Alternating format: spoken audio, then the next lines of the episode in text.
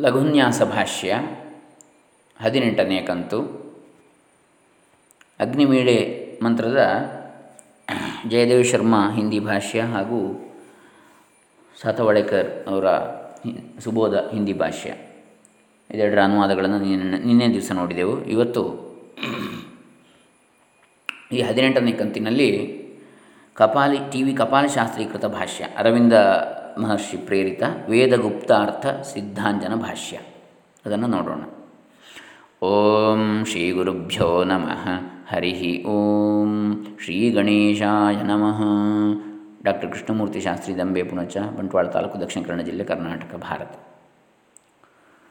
ಓಂ ಅಗ್ನಿಮೀಳೆ ಪುರೋಹಿತಂ ಯಜ್ಞಸ್ಯ ದೇವಮೃತ್ವಿಜಂ ಹೋತಾರಂ ರತ್ನಧಾತಮಂ.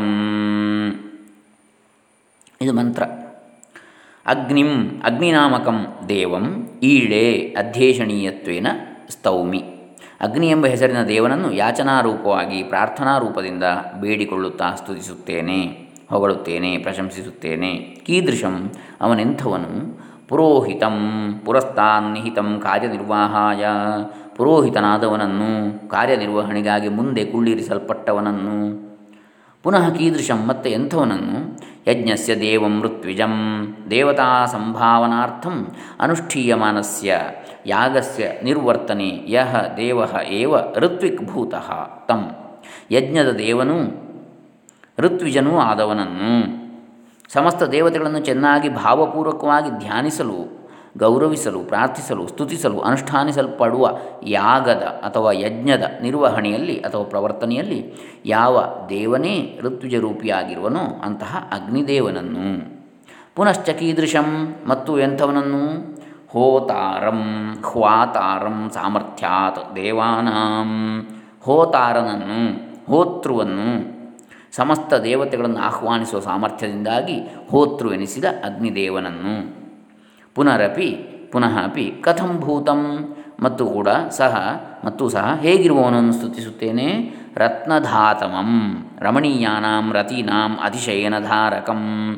ರತ್ನಧಾತಮನನ್ನು ರಮಣೀಯವಾದ, ರಮಿಸಲು ಅಥವಾ ಕ್ರೀಡಿಸಲು, ಆನಂದಿಸಲು, ಸುಖಪಡಲು ಯೋಗ್ಯವಾದ ಸುಖ ಸಾಧನಗಳನ್ನು ಅತಿಶಯವಾಗಿ, ವಿಪುಲವಾಗಿ, ಹೇರಳವಾಗಿ ಧಾರಣೆ ಮಾಡಿದವನನ್ನು ಅವುಗಳ ತವನಿಧಿಯಾಗಿರುವವನನ್ನು ಸ್ತುತಿಸುತ್ತೇನೆ. ಅಗ್ನಿಂ, ಅಗ್ನಿಯನ್ನು.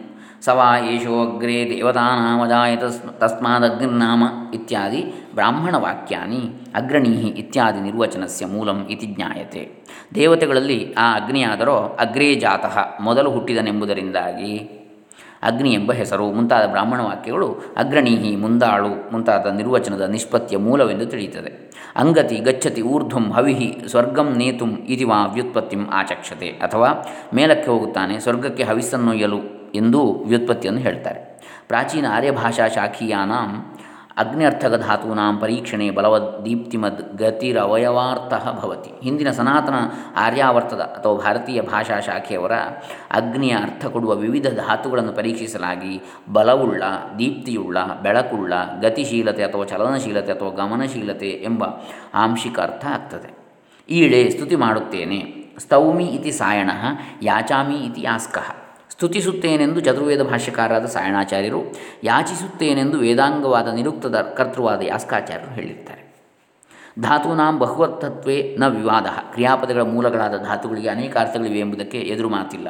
ಈಳತಿ ಯಾಂಚಾಕರ್ಮ ಕರ್ಮ ವಾ ಇತಿ ಯಾಸ್ಕಃ. ಈಳತೆ ಈಡತೆ ಎಂಬ ಕ್ರಿಯಾಪದಕ್ಕೆ ಯಾಚನೆ, ಪ್ರಾರ್ಥನೆ ಅಥವಾ ಪೂಜೆ ಎಂಬ ಅರ್ಥಗಳಿವೆ ಎಂಬುದು ಯಾಸ್ಕ ಮಹರ್ಷಿಯ ಮತ. ಅಗ್ನಿಸ್ವರೂಪ ತದಧಿಕಾರ ತನ್ನಿರ್ವಾಹ ಅಪೇಕ್ಷೆಯ ಅಧ್ಯೇಷಣಾ ಕರ್ಮ ಇತಿ ಉಪಪನ್ನತಮಂ. ಅಗ್ನಿಯ ಸ್ವರೂಪ, ಆತನ ಅಧಿಕಾರ ವ್ಯಾಪ್ತಿ, ಆತನ ನಿರ್ವಹಣಾ ಸಾಮರ್ಥ್ಯಗಳನ್ನು ಹೊರತುಪಡಿಸಿ ಪ್ರಾರ್ಥನೆ ಅಥವಾ ಅಧ್ಯೇಷಣೆ ಎಂಬುದೇ ಹೆಚ್ಚು ಸೂಕ್ತವಾದದ್ದು. ಅಧ್ಯೇಷಣ ಅಧಿಕ ಏಷಣ ಪ್ರೇರಣಾ ಭವತಿ. ಅಧ್ಯೇಷಣೆ ಎಂದರೆ ಅಧಿಕವಾದ ಏಷಣೆ ಅಥವಾ ಪ್ರೇರಣೆ ಎಂದೂ ಆಗ್ತದೆ. ಪೂಜ್ಯಸ್ಯ ಪುರೋಹಿತಸ್ಯ ಅಗ್ನೇ ದೇವಸ್ಯ ವಾ ಸತ್ಕಾರಪೂರ್ವಕಂ ಕರ್ತವ್ಯವಿಶೇಷೇಷು ನಿಯೋಜನಂ ಅಧ್ಯೇಷಣ ಇತಿ ಉಚ್ಯತೆ. ಈಳೆ ಅಧ್ಯಯೇ ಯಜ್ಞದಂತಹ ವಿಶೇಷ ಕರ್ತವ್ಯಗಳಲ್ಲಿ ಪೂಜ್ಯನಾದ ಪುರೋಹಿತನ ಅಥವಾ ದೇವನಾದ ಅಗ್ನಿಯ ಸತ್ಕಾರಪೂರ್ವಕವಾದ ನಿಯೋಜನೆಯು ಅಧ್ಯೇಷಣೆ ಎನ್ನಲ್ಪಡುವುದು. ಈಳೆ ಅಧ್ಯೇಷೆ ಎಂದರೆ ಇದೇ ಅರ್ಥವು. ಪುರೋಹಿತಂ ಪುರೋಹಿತನನ್ನು ಯಜನ ಕರ್ಮ ನಿರ್ವಾಹಾಯ ಯಜಮಾನಸ್ಯ ಪುರಸ್ತಾದ ಅಗ್ರೇ ನಿಹಿತ ಅಗ್ನಿ. ಯಜನ ಅಥವಾ ಯಜ್ಞ ಮಾಡುವಿಕೆಯ ಕರ್ಮದ ನಿರ್ವಹಣೆಗಾಗಿ ಯಜಮಾನನ ಮುಂದೆ ಅಗ್ರಸ್ಥಾನದಲ್ಲಿ ಇಡಲ್ಪಟ್ಟ ಅಗ್ನಿಯೇ ಪುರೋಹಿತನು.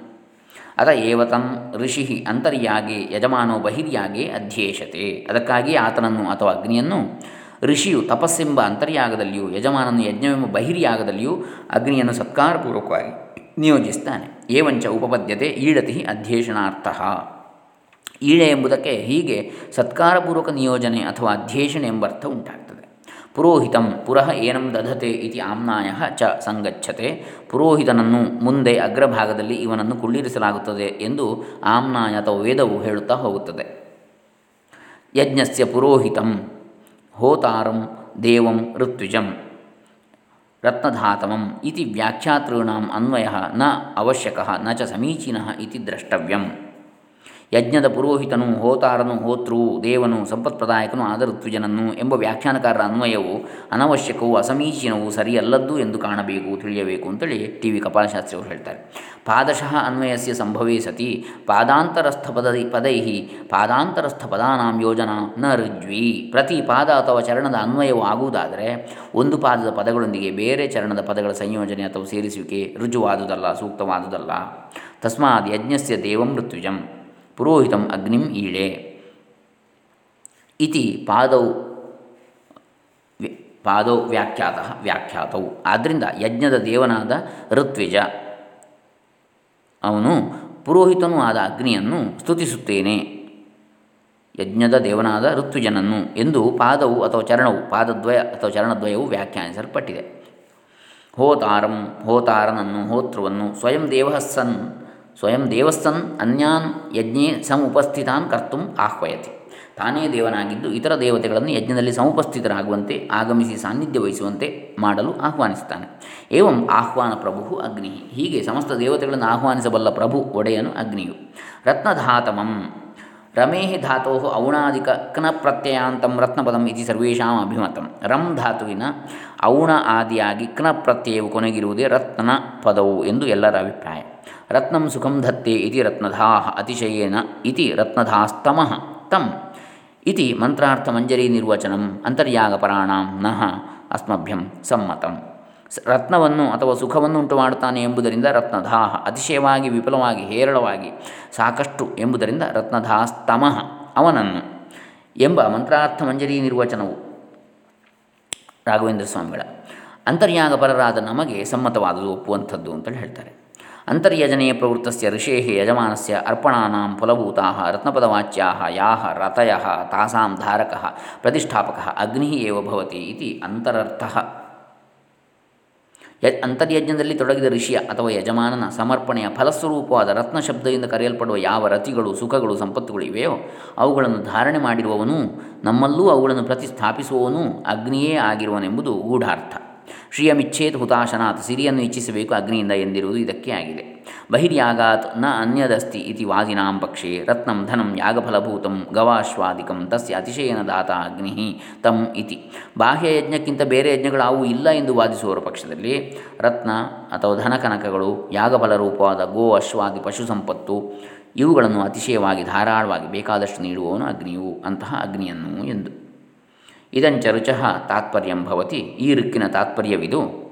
ಯಹ ಯಜ್ಞಸ್ಯ ನಿರ್ವೋಢ ಅಗ್ರಣೀ ಪುರೋಹಿತ ಯಹ ಚ ಯಶ್ಚ ಕಾಲೇ ಕರ್ತವ್ಯಸೆ ಯಜ್ಞಸ್ಯ ಕರ್ತ ಕಾರಯಿತ ಚ ಋತ್ವಿಗ್ಭೂತ ದೇವ. ಯಹ ದೇವಾನ್ ಯಜ್ಞೆ ಸನ್ನಿಧಾಪಯಿತು ಪ್ರಭವನ್ ತೇಷಾಂ ಆಹ್ವಾತ. ಯಹ ಪುನಃ ಯಜಮಾನೆ ಪ್ರಹರ್ಷ ಅತಿಶಯಾನ್ ಆಧಾಯಕ ತಂ ಅಗ್ನಿಂ ಅಧ್ಯೇಷಣೀಯಂ ಅಭಿಕಾಂಕ್ಷಾಮಿ ಇತಿ. ಯಾವನು ಯಜ್ಞದ ನಿರ್ವಾಹಕನು ಮುಂದಾಡುವ ಪುರೋಹಿತನು ಹಾಗೂ ಯಾರು ಸಕಾಲದಲ್ಲಿ ಸುಮುಹೂರ್ತದಲ್ಲಿ ಮಾಡಬೇಕಾದ ಯಜ್ಞವನ್ನು ಮಾಡುವವನು, ಮಾಡಿಸುವವನೂ ಆಗಿ ಋತುಜನೆನಿಸಿದ ದೇವನು. ಯಾರು ಸಕಲ ದೇವತೆಗಳನ್ನು ಯಜ್ಞದಲ್ಲಿ ಸನ್ನಿಧಾನ ವಹಿಸುವಂತೆ ಮಾಡಲು ಸಮರ್ಥನಾಗಿ ಅವರನ್ನೆಲ್ಲ ಆಹ್ವಾನಿಸುವವನು. ಅಲ್ಲದೆ ಯಾರು ಯಜ್ಞವನ್ನು ಮಾಡುವ ಯಜಮಾನನಲ್ಲಿ ಅತಿಶಯವಾದ ಶ್ರೇಷ್ಠ, ಪ್ರಕೃಷ್ಟವಾದ ಹರ್ಷ, ಆನಂದ, ಪರಮಾನಂದವನ್ನು ಉಂಟು ಮಾಡುವನು ಅಂತಹ ಸತ್ಕಾರಪೂರ್ವಕ ನಿಯೋಜಿಸಲ್ಪಡಲು ಯೋಗ್ಯನಾದ, ಅಧ್ಯೇಷಣೀಯನಾದ ನಮ್ಮ ಅಭಿಮುಖವಾಗಿರುವ ಅಗ್ನಿದೇವನನ್ನು ಮನಸ್ಸಂಕಲ್ಪಪೂರ್ವಕವಾಗಿ ನನ್ನ ಅಭಿಲಾಷಾ ಸಿದ್ಧಿಗಾಗಿ ಬಯಸಿ ಪ್ರಾರ್ಥಿಸುತ್ತೇನೆ. ಇದು ಶ್ರೀ ಟಿ ವಿ ಕಪಾಲಶಾಸ್ತ್ರಿಯವರ ಸಿದ್ಧಾಂಜನ ಭಾಷ್ಯ.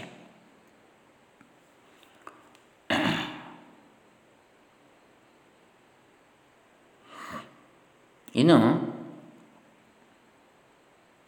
ಅದೇ ಅರವಿಂದ ಪ್ರೇರಿತವಾದಂತಹ ಆರ್ ಎಲ್ ಕಶ್ಯಪ್ರವರ ಆಂಗ್ಲಾನುವಾದದ ಕನ್ನಡ ಅನುವಾದ, ಆಧ್ಯಾತ್ಮಿಕ ಭಾಷ್ಯ ಆಧ್ಯಾತ್ಮಿಕ ಭಾಷ್ಯ. ಅಗ್ನಿಮೀಳೆ ಪುರೋಹಿತಜ್ಞಸ್ಯ ದೇವಮೃತ್ಯುಜಂ ಹೋತಾರಂ ರತ್ನಧಾತವಂ ಋಗ್ವೇದ ಸಮಿತಿಯ ಮೊದಲ ಮಂತ್ರ. ಅಗ್ನಿಯು ಅಂದರೆ ಮೊದಲನೇ ಮಂಡಲದ ಮೊದಲನೇ ಸೂಕ್ತದ ಮೊದಲ ಮಂತ್ರ. ಅಗ್ನಿಯು ಅಂತರ್ ಹಾಗೂ ಬಾಹ್ಯ ಯಜ್ಞವನ್ನು ಮುನ್ನಡೆಸುತ್ತಾನೆ.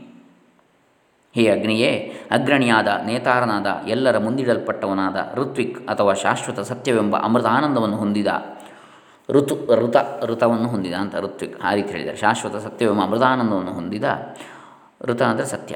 ಹೋತೃ ಅಥವಾ ಆಹ್ವಾನಿಸುವವನಾದ ಮಾನವನಲ್ಲಿ ಸುಪ್ತವಾಗಿರುವ ಆತ್ಮಸುಖದ ಅರಿವನ್ನು ಅತ್ಯುತ್ತಮವಾಗಿ ಸಕ್ರಿಯ ಜಾಗೃತಗೊಳಿಸುವಂತಹ ಯಜ್ಞದೇವತೆಯಾದ ನಿನ್ನನ್ನು ನಾನು ಸ್ತುತಿಸುತ್ತೇನೆ. ವಿವರಣೆ. ಈ ಪ್ರಮುಖ ಮಂತ್ರದ ಪರಿಕಲ್ಪನೆಯಾದರೂ ಆರಾಧ್ಯನೂ ಯಜ್ಞವನ್ನು ನಿರ್ವಹಿಸುವ ಅಗ್ರಣಿ ಮುಂದಾಳು ನಾಯಕನೂ ಆದ ಅಗ್ನಿಗಾಗಿ ನಾನು ತೀವ್ರವಾಗಿ ಅತಿಶಯವಾಗಿ ಹಂಬಲಿಸುತ್ತೇನೆ. ಆಕಾಂಕ್ಷೆಯುಳ್ಳವನಾಗಿರುವೆನು. ಆತನು ಯಜ್ಞವನ್ನು ಆಯಾ ಕಾಲಗಳಿಗೆ ಸರಿಯಾಗಿ ಮಾಡುವನು, ಯಜನ ಹಾಗೂ ಮಾಡಿಸುವನು, ಯಾಜನ.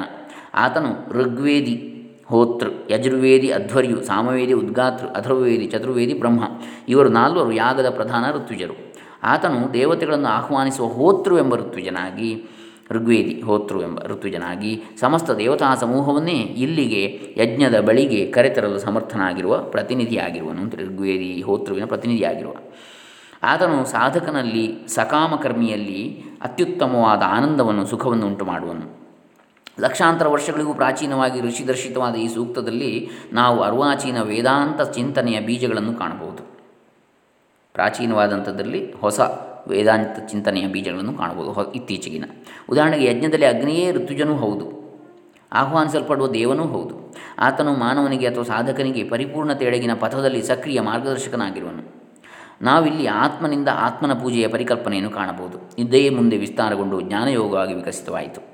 ಉದಾಹರಣೆಗೆ ಭಗವದ್ಗೀತೆ ನಾಲ್ಕು ಇಪ್ಪತ್ನಾಲ್ಕರಲ್ಲಿ ಹೇಳಿದೆ, ಬ್ರಹ್ಮಾರ್ಪಣಂ ಬ್ರಹ್ಮ ಹವಿರ್ಬ್ರಹ್ಮಾಗ್ನೌ ಬ್ರಹ್ಮಣಾಹುತಂ ಬ್ರಹ್ಮೈವ ತೇನ ಗಂತವ್ಯಂ ಬ್ರಹ್ಮಕರ್ಮ ಸಮಾಧಿನಾ ಬ್ರಹ್ಮವೆಂಬ ಯಜ್ಞದಲ್ಲಿ ಅಥವಾ ಅಗ್ನಿಯಲ್ಲಿ ಆ ಬ್ರಹ್ಮದಿಂದಲೇ ಬ್ರಹ್ಮಕರ್ಮದಲ್ಲೇ ತಲ್ಲೀನವಾಗಿ ಸಮಾಧಿ ಸ್ಥಿತಿಯನ್ನು ಹೊಂದಿರುವ ಸ್ಥಿತಿಯಲ್ಲಿ ಹುತವಾದ ಹೋಮಿಸಲ್ಪಟ್ಟ ಬ್ರಹ್ಮಸ್ವರೂಪಿ ಹವಿಸ್ಸು ಕೊನೆಗೆ ಆ ಪರಬ್ರಹ್ಮವನ್ನೇ ಕುರಿತು ಗಮಿಸಿ ಅದನ್ನೇ ಸೇರಬೇಕು. ಅಂದರೆ ಸಮರ್ಪಣೆಯೂ ಬ್ರಹ್ಮವಸ್ತುವಿಗೆ, ಸಮರ್ಪಿತವಾದ ಹವಿಸ್ಸೂ ಬ್ರಹ್ಮವೇ, ಯಜ್ಞಾಗ್ನಿಯೂ ಬ್ರಹ್ಮವೇ, ಹೋಮಿಸುವವನು ಬ್ರಹ್ಮನೇ ಮಾಡುವ ಈ ಯಜ್ಞಕರ್ಮವೂ ಬ್ರಹ್ಮ ಅಥವಾ ಬ್ರಹ್ಮ ಕರ್ಮವೆಂಬ ಭಾವದ ಸಮಾಧಿ ಸ್ಥಿತಿಯಲ್ಲೇ ಯಜ್ಞಕರ್ಮವನ್ನು ಮಾಡುವ ಯೋಗಿಗೆ ದೊರೆಯುವ ಅಂತಿಮ ಫಲವು ಬ್ರಹ್ಮವೇ ಆಗಿರುವುದು.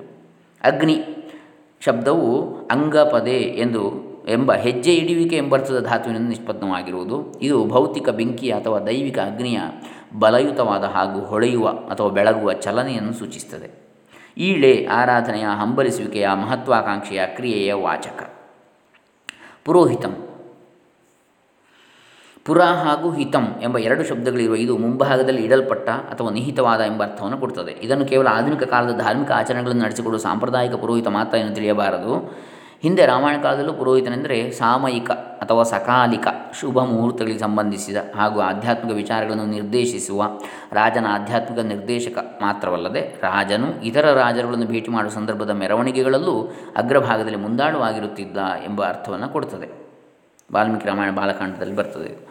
ರಹಸ್ಯಾರ್ಥದ ದೃಷ್ಟಿಯಲ್ಲಿ ಅಗ್ನಿ ಅಂದರೆ ವ್ಯಕ್ತಿಯೋರ್ವನು ಮೇಲ್ಮಟ್ಟಕ್ಕೆ ಏರಲು ಮಾರ್ಗದರ್ಶಿಯಾದ ಆತನೊಳಗಿನ ದೈವಿ ಸಂಕಲ್ಪವೇ ಆಗಿರುವುದು. ಇದಕ್ಕೆ ಋಗ್ವೇದದಲ್ಲೇ ಬರುವ ಒಂದು ಒಂದು ಐದರಲ್ಲಿ ಬರುವ ಅಗ್ನಿರ್ಹೋತ ಕವಿಕ್ರತುಹು. ಅಗ್ನಿಯು ಕ್ರಾಂತದರ್ಶಿ ಕವಿ ಎಂಬ ಮಂತ್ರವೇ ಪ್ರಮಾಣವಾಗಿರ್ತದೆ. ಅಗ್ನಿಯು ನಮ್ಮನ್ನು ಪ್ರೇರಿಸುವ ಒಳಗಿಂದಲೇ ಅಂತೇಳಿ.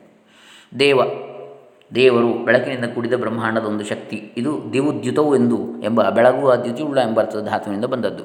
ದೇವ, ಗಾಡ್ ಶಬ್ದವು ಅನ್ಯ ಮತಗಳಲ್ಲಿ ಕೊಡುವ ವಿಭಿನ್ನ ಅರ್ಥದಿಂದಾಗಿ ಓದುಗನನ್ನು ಗೊಂದಲಗೊಳಿಸಬಹುದಾದರೂ ಇಲ್ಲಿ ಅದನ್ನೇ ಬಳಸಲಾಗಿದೆ. ವೇದದಲ್ಲಿ ವೇದ ದೇವತೆಗಳು ಗ್ರೀಕರ ದೇವತೆಗಳಂತೆಯೇ ಪರಸ್ಪರ ಕಚ್ಚಾಡದೆ ಹೊಂದಾಣಿಕೆಯಿಂದಿರುತ್ತಾರೆ ದೇವತೆಗಳು ಮಾನವರಿಗೆ ಸದಾ ಸಹಕಾರಿಗಳಾಗಿ ಅವರಿಗೆ ಪರಿಪೂರ್ಣತೆ ಹೊಂದಲು ಸಹಾಯ ಮಾಡುತ್ತಿರ್ತಾರೆ ಯಜ್ಞಸ್ಯ ದೇವಂ. ಯಜ್ಞದ ದೇವನನ್ನು, ಯಜ್ಞವು ಮಾನವನ ಸಾಧಕ ಹಾಗೂ ಬ್ರಹ್ಮಾಂಡದ, ಮಾನವ ಸಾಧಕ ಹಾಗೂ ಬ್ರಹ್ಮಾಂಡದ ಅತಿಮಾನುಷ ದೈವಿ ಶಕ್ತಿಗಳ ಸೂಕ್ಷ್ಮ ಶರೀರಗಳಲ್ಲಿ ನಡೆಯುವ ಇವರಿಗಿರುವ ನಡುವಿನ ಪರಸ್ಪರ ಸಹಕಾರಿ ಚಟುವಟಿಕೆಯಾಗಿದೆ. ಇದು ಒಳಗಿರುವ ದೈವತ್ವಕ್ಕೆ ಎಲ್ಲ ಕರ್ಮಗಳ ಹಾಗೂ ಗಳಿಕೆಗಳ ಸಮರ್ಪಣೆಯೇ ಆಗಿರುವುದು. ಸರಿಯಾದ ಯಜ್ಞದಿಂದ ಒಬ್ಬ ವ್ಯಕ್ತಿಯು ತನ್ನೆಲ್ಲ ಕರ್ಮಗಳದ್ದು ಪರಿಪೂರ್ಣತೆಯನ್ನು ಹೊಂದಲು ಸಾಧ್ಯ. ಬಾಹ್ಯ ಯಜ್ಞದ ಆಚರಣೆಯು ಇಂತಹ ಅಂತರ್ಯಜ್ಞದ ಭೌತಿಕ ಸಂಕೇತ.